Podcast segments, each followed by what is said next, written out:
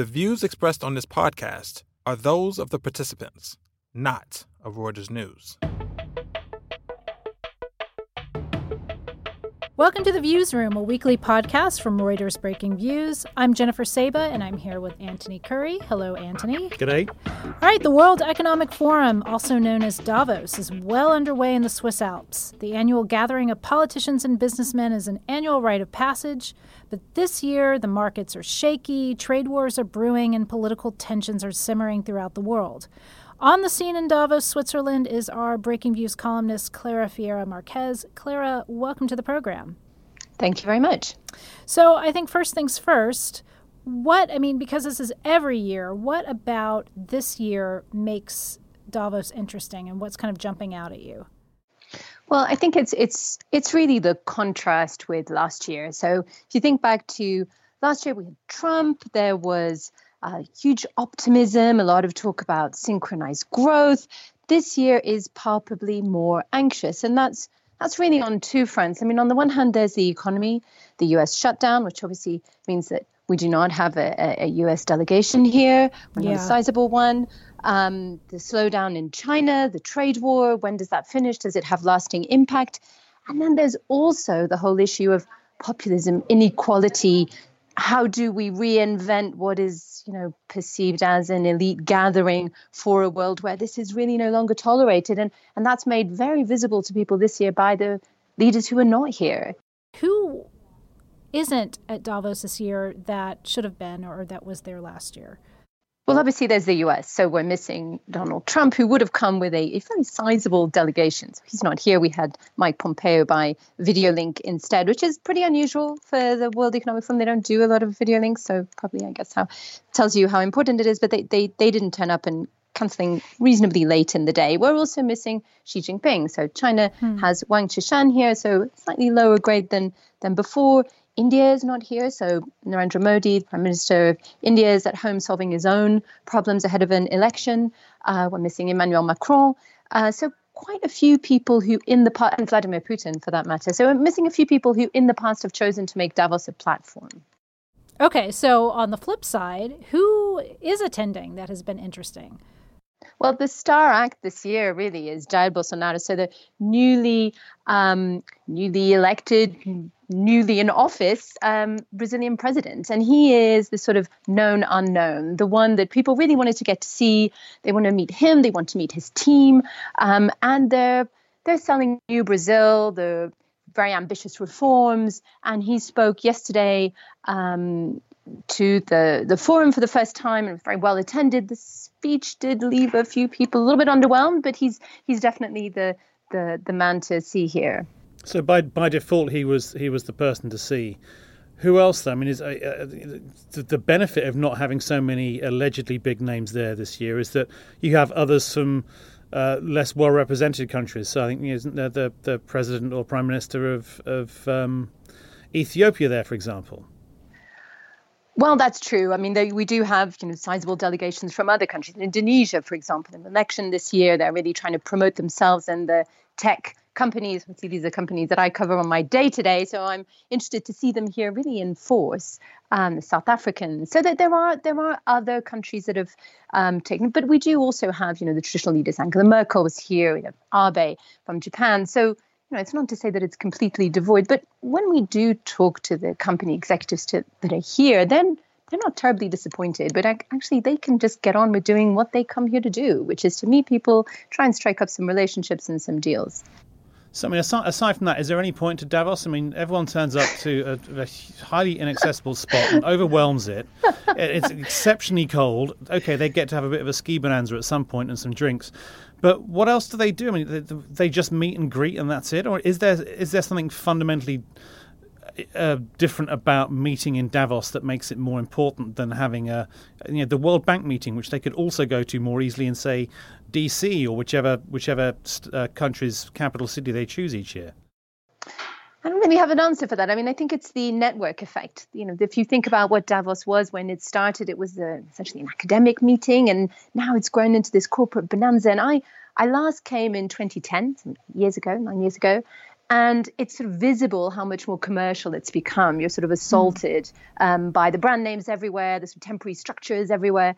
So, but at the same time, there's there isn't a lot of self awareness at Davos. Let's be honest. You know, the, there's a consensus that gets repeated through the week and is overwhelmingly wrong. Um, but there is a, a, little bit of a sense, certainly from the companies, about the need to reinvent it and, and whether there really is a place uh, for a gathering of the 0.001% at, at a time um, when the world is changing. But there's more, there's certainly more thought um, to that and more thought to what the role that companies can play to step into the gap left by governments. So if governments aren't tackling inequality, climate change, what should corporates be doing? Um, the problem is there's always a lot of talk here and, and, and slightly less action. I mean, that's the thing, isn't it? If I, if I look, for example, every year before the Davos meetings, the World Economic Forum, which which organises it, comes up with its lists of um, global risks, uh, slice and dice in various ways. And yet again this year, it's the leading candidates. You know, climate change, water risk are always up there. Obviously, this year you've got trade as well. But this happens every single year. And okay, they had David Attenborough, the renowned BBC um, uh, uh, nature observer, or, or what, whatever the best phrase is for him, um, giving a good speech about you know why we've got to act now on the planet. But what does that actually do? I mean, I, I know I've, I've kind of asked this already, but what do these people actually achieve by having these conversations aside from, you know, uh, getting to know each other a bit better? I mean, is there anything fundamentally concrete that comes out of this? Do you think that uh, on these kind of issues that they they claim to care about, support, and want to deal with? Um, well, I would say there isn't a lot of track record of something concrete coming out of this, if we're honest. And look back over the years, we can think of corporate deals that were struck here in the corridors of Davos, but really a lot of the sort of well meaning, uh, not so much really. So if you go to a panel with Prince William about my, mental health and mindfulness, what does that really change? Not very much. This is essentially a CEO's equivalent of speed dating. Uh, they come here, they see as many people as they can, people who are in different corners of the world and who are gathered here um, for this very uh, short period of time and have nothing else on their agenda but to meet as many people as possible. So, you know, in the space of an hour, you can meet the Prime Minister of Italy, then you can meet uh, the CEO of um, a major US bank, and then you might meet a major fund manager. You know, there's so much that they can do in a short period of time there are obviously lots of other venues, and the West themselves have tried to set up equivalents in China, Southeast Asia, they'll do one in Brazil. They've never quite managed to achieve the network effect that they have here. Um, so, Clara, is there any one thing that kind of jumped out at you?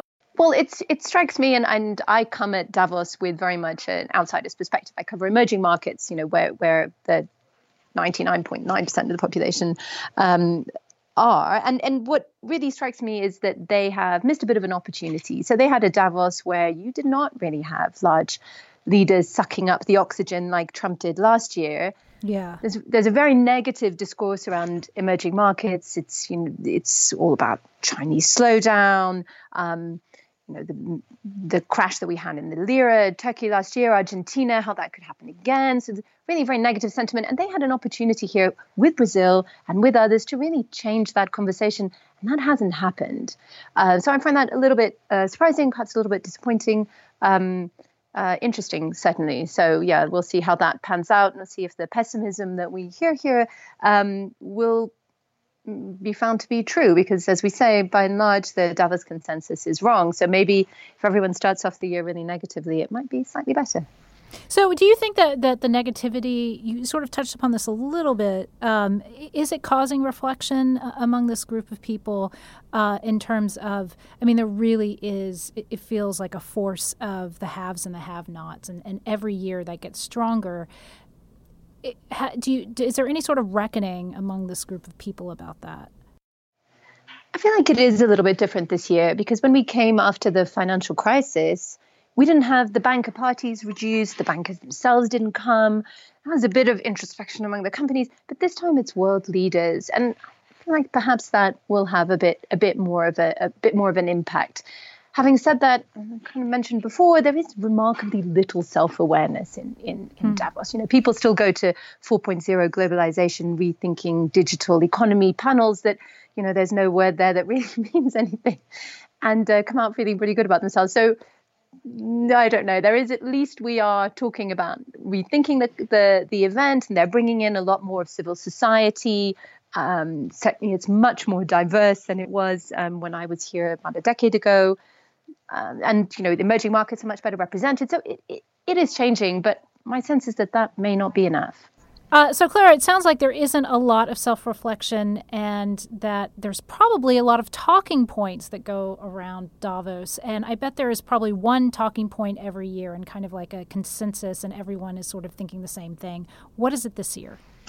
But that, that's the typical Davos thing. That's why you have this odd consensus, right? So people, there's this little bubble effect that people find something good and then they repeat it. And then because nothing actually comes out of the panels, it's all sort of the conversations that happen around and the consensus and peter does a piece every year the consensus has always been wrong. So last year it was all about the only way is up and this year it seems like the only way is down and 10 people will talk to you about china without having any actual idea. All right clara thanks very much for that. Thanks for coming on. Enjoy the rest of your stay in davos and uh, keep us up to date with what else these uh, wonderful people say to you. Thank you very much that's our show for this week. I'd like to thank our guest, Clara Ferreira Marques. And hats off to our producers, Andrew D'Antonio and Freddie Joyner. Our final thanks go to you, our listeners, for tuning in. Check us out every day at breakingviews.com and don't forget to tune in next week for another edition.